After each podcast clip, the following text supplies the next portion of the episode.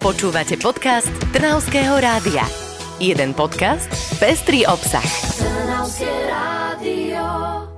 1. decembrový týždeň je za nami, pomaly sa nám ten rok už blíži ku koncu, ale čo určite nekončí sú dobré správy z nášho regiónu, ktorých je každý týždeň viac a viac. Dnes sme tu v zložení Ivo Funtek a Tomáš Čapák a prinášame vám ďalší balík dobrých správ, ku ktorým sa oplatí vrátiť. Balík, to mi už pripomína Vianoce a darčeky, už sa to pomaly, ale naozaj že isto blíži, no a v Šúrovciach si pripravili pre deti, ale samozrejme aj pre dospelých, tiež taký malý darček. Okrem kruháču, ktorý sa tam premenil na adventný veniec, začínajú v obci s ďalšou vianočnou tradíciou. Tentoraz je to živý adventný kalendár.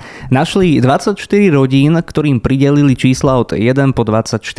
Čísla si vystavili do okien tak, aby si ich z ulice všimol každý. Každý večer sa rozsvieti jedno okno na rodinnom dome podľa toho, aký je deň. Pre deti by mali byť pripravené aj nejaké sladké odmeny. Rodiny tak majú jedinečnú možnosť prejsť sa po obci a nasať pravú vianočnú atmosféru. To je naozaj krásna myšlienka. Aj Sanica si tohtoročné vianočné obdobie pripravila niečo špeciálne.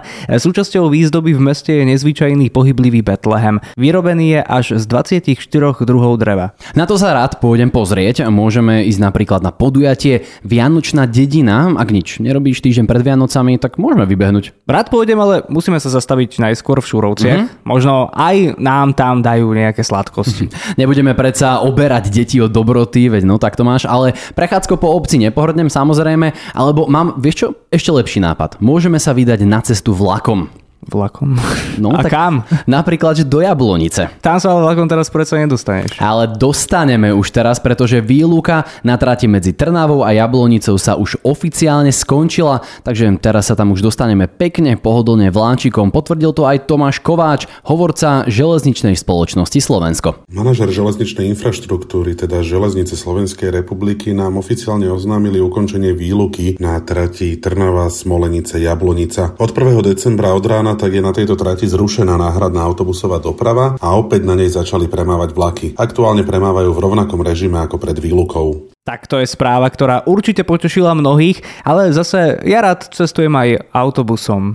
Tak to sa neboj, aj teba poteším, pretože od začiatku roka bude platiť zónové členenie kraja, takže budeš môcť využívať predplatné cestovné lístky, alebo teda PCL-ky. Ak sa autobusom vozíš pravidelne, táto ponuka je výhodná práve pre teba. Takýmto systémom môžeš ušetriť takmer 2/3 z ceny lístka. Znieš ako nejaký namotivovaný obchodiak, ale predal si mi to, znie to parádne, tak nech už teda ten nový rok započne. Ale nepredbiehajme, musíme ešte spomenúť, aké dobré veci sa stali tento týždeň v našom kraji, predsa.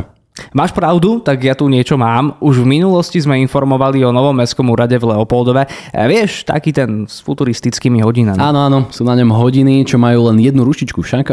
Veľmi pekná budova. Áno, predstav si, že tento mestský úrad sa dostal medzi nominácie na tohtoročnú architektonickú cenu Dušana Jurkoviča. Víťazstvo mu ušlo len o chlop. Jeden z porodcov dokonca povedal, že ak by mohol udeliť 2 prvé miesta, to druhé by išlo do Leopoldova. Povedal by som, že to je celkom veľký úspech. To áno. Niečo také sa nepodarí len tak niekomu, ale architektom sa niečo skvelé podarilo taktiež aj v Seredi. Vstupnej bráne kaštieľa hrozilo, že sa čoskoro zrúti. V týchto týždňoch kamenný portál reštaurujú.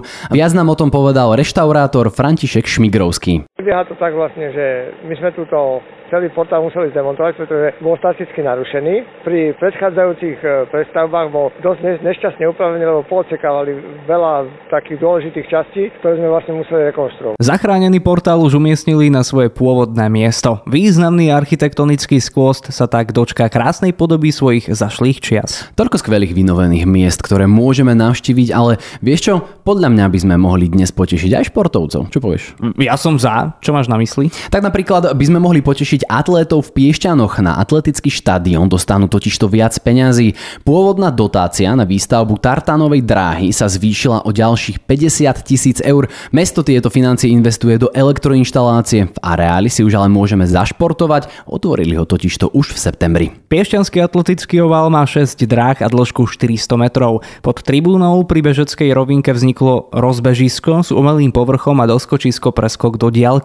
Má aj vodnú priekopu, sektor s skoku, o tyči a mnoho ďalšieho. Takže sa tam môžeme poriadne vyblbnúť. Ešte v tejto zime neviem, či sa mi veľmi chce. Vybehol by som napríklad na vianočné trhy, nasať trochu tej sviatočnej atmosféry. Súhlasím. Tak sa teda s vami lúčime, milí poslucháči, a pri ďalších dobrých správach sa počujeme opäť o týždeň. Do počutia. Do počutia. Počúvali ste podcast Trnavského rádia. www.trnavskeradio.sk